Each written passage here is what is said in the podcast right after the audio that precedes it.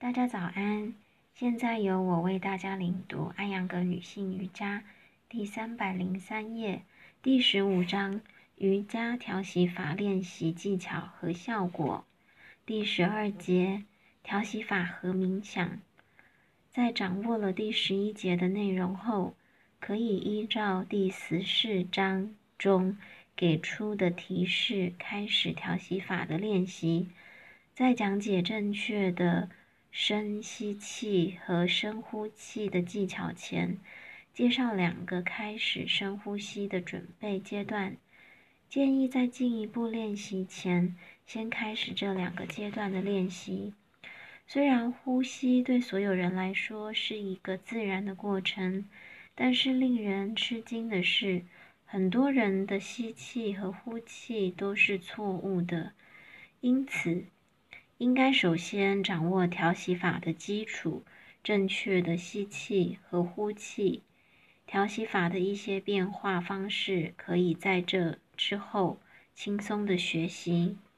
一、正常的吸气，正常呼吸时，中部的肋骨比顶部和底部的肋骨要扩展的更大。胸腔尽可能充分而自然的扩张和伸展，而不造成对大脑、肋间肌和横膈膜的紧张和压迫。胸骨被抬升。二、正常的呼气，横膈膜保持柔软，这样就不会强制使用肺部和胸部肌肉来进行呼吸。三、正常的屏息。屏息就是吸气与呼气，以及呼气与吸气之间的间隔。它是一个自然的过程，人们不自觉地做着这些动作。四、深吸气。深吸气是逐渐从底部到顶部，有意地扩张胸腔，使其像喷泉一样。从下向上往四周扩展，这是一个有意识的充分呼吸。在深呼吸时，不要使腹部膨胀，而要保持它和脊柱连接。胸腔像小山一样隆起，而腹部则像峡谷一样凹陷。十五，深呼气。深呼气时，气息要慢慢的。深深的、平稳流出，使其与胸部的释放同步。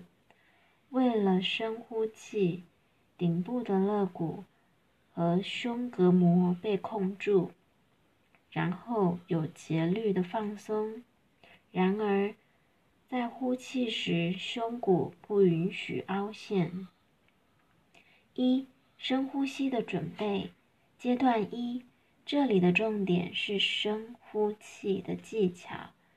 技法一：以摊尸式姿势躺在毛毯上。图二一二。二，把肺脏里的空气全部排出。三，做一次正常的吸气。注意下面两点：一，不要用力吸气；二。注意在吸气时，头部的位置不要移动。四，收住横膈膜，然后慢慢的、有节奏的、静静的、深深的呼气。注意以下几点：一，不要一下子呼气或者用力呼气；二，呼气直到肺部排空，而腹部的器官放松；三。注意呼气的长度是吸气的二到三倍。四，呼气结束时会有一小一个小停顿，表明呼气完成。五，这是一个回合，每一次重复十五到二十个回合，然后以摊尸式放松。阶段二，这里的重点是深吸气的技巧。技法一：以摊尸式躺在毯子上。图二一二。二，把肺脏里的空气全部排出。三，慢慢的、平稳的、深深的吸气。注意下面两点：一、随着空气的进入，逐渐的从腹肋到肋骨顶部来扩张胸腔；二、不要收紧喉咙，也不要从喉咙中发出摩擦的声响；三、保持胸骨挺起；四、不要使腹部的器官膨胀；五、使空气从底部到顶部充满肺部。注意，吸气是呼气的二到三倍长。六，吸气结束时会有一个小停顿，表明吸气完成。四，正常的呼气，不要用力。虽然是正常呼气，瑜伽练习会很自然的使呼气略微加深。注意下面两点：一。不要过于急切呼气。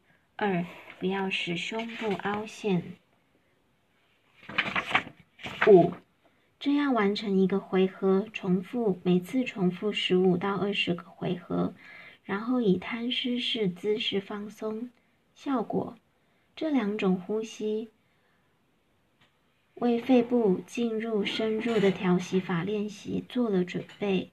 阶段一，对患有。高血压、冠心病、精神紧张、头痛、偏头痛和绝经期潮热的人有缓解作用。阶段二是低血压、抑郁症、自卑症、恐惧症、活力低下和身体虚弱患者的福音。谢谢各位的聆听。